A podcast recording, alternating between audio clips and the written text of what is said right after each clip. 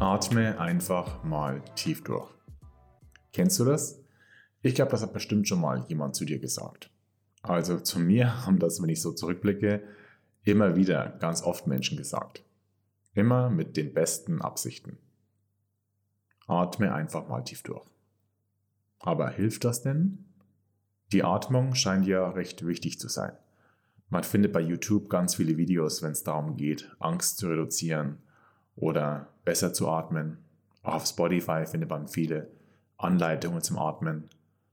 Und ich habe diese Woche von James Nestor ein Statement gelesen, das unsere Atmung als das fehlende Puzzlestück bezeichnet, wenn wir über unsere Gesundheit sprechen und darüber, dass wir diese eben unterstützen wollen.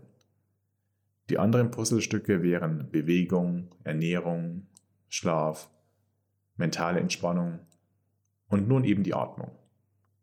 Wenn wir kurz mal bezogen auf unseren Alltag reflektieren, so über die Atmung sprechen wir ja eigentlich trotzdem relativ selten oder relativ wenig. Oder bist du beim Hausarzt schon mal auf deine Atmung angesprochen worden?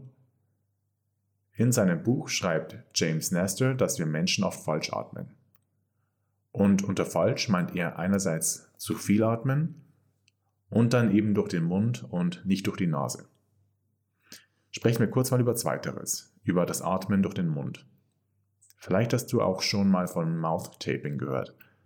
Damit meint man das sprichwörtliche Zukleben des Mundes mit einem nicht zu aggressiven Klebeband über Nacht, sodass man gezwungen wird, durch die Nase und nicht durch den Mund zu atmen.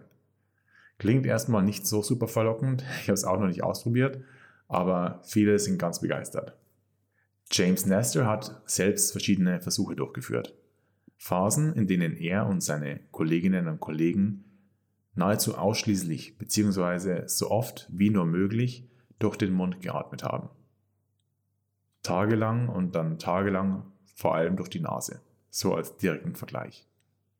Und er beschreibt dann, wie sehr sich die Probleme angestaut haben, in Zeiten, wo er vor allem versucht hat, durch den Mund zu atmen. Von Schnarchen über Energielosigkeit und Abgeschlagenheit. In Introspektion geht es ja vor allem dann über die Psychologie. Und bevor ich jetzt zu sehr ins Körperliche abdrifte, wollen wir ganz kurz mal schauen, wo die Atmung im Zusammenhang mit der Psyche steht. Und eines der vielen Beispiele ist das der Angst und der Panik.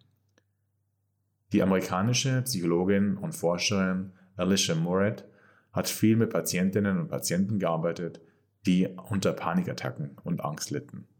Und um auf das Statement vom Anfang zurückzukommen, dass man einfach mal tief durchatmen sollte und dann wird es besser, dazu hat sie Folgendes gesagt. Menschen, die in Panik geraten, denen wird oft gesagt, sich zu beruhigen und tief durchzuatmen. Aber für jemanden, der in einer Panikattacke ist und da im Grunde hyperventiliert, ist tief durchatmen eine denkbar schlechte Idee. Warum ist es denn so? Der Grund ist, so sagt sie, dass wenn man in einer Panikattacke hyperventiliert, das dadurch zustande kommt, dass man so schnell oder zu schnell und zu tief atmet. Dass man sehr viel bzw. zu viel Kohlendioxid ausatmet. Und dann kommt es zu Symptomen wie Benommenheit und Schwindel. Das Spannende ist, dass Alicia Meuret zeigen konnte, dass sich Veränderungen in der Atmung bereits eine Stunde ungefähr vor dem Auftreten einer Panikattacke zeigen.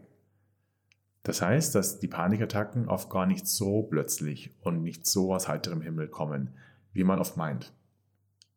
Aber durch die Symptome der Hyperventilation hat man das Gefühl, dann erst recht keine Luft zu bekommen. Und was macht man dann? Man atmet noch mehr und noch tiefer und schaukelt sich dann so noch weiter hoch, sagt sie. Was ist denn jetzt die Lösung? Das ist jetzt eigentlich die Frage. Einerseits langsamer zu atmen und dann auch eher ruhig zu atmen. Und das beides ist eben einfacher, wenn man durch die Nase atmet, als wie wenn man durch den Mund atmen würde. Beim durch den Mund atmen hat man auch meistens die Tendenz, dass man eben zu schnell und zu tief atmet. Was nehme ich mir jetzt selbst für diese Woche vor?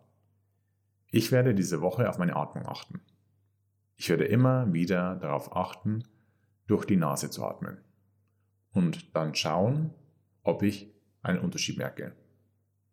Vielleicht auch was für dich passen könnte. Alles Gute!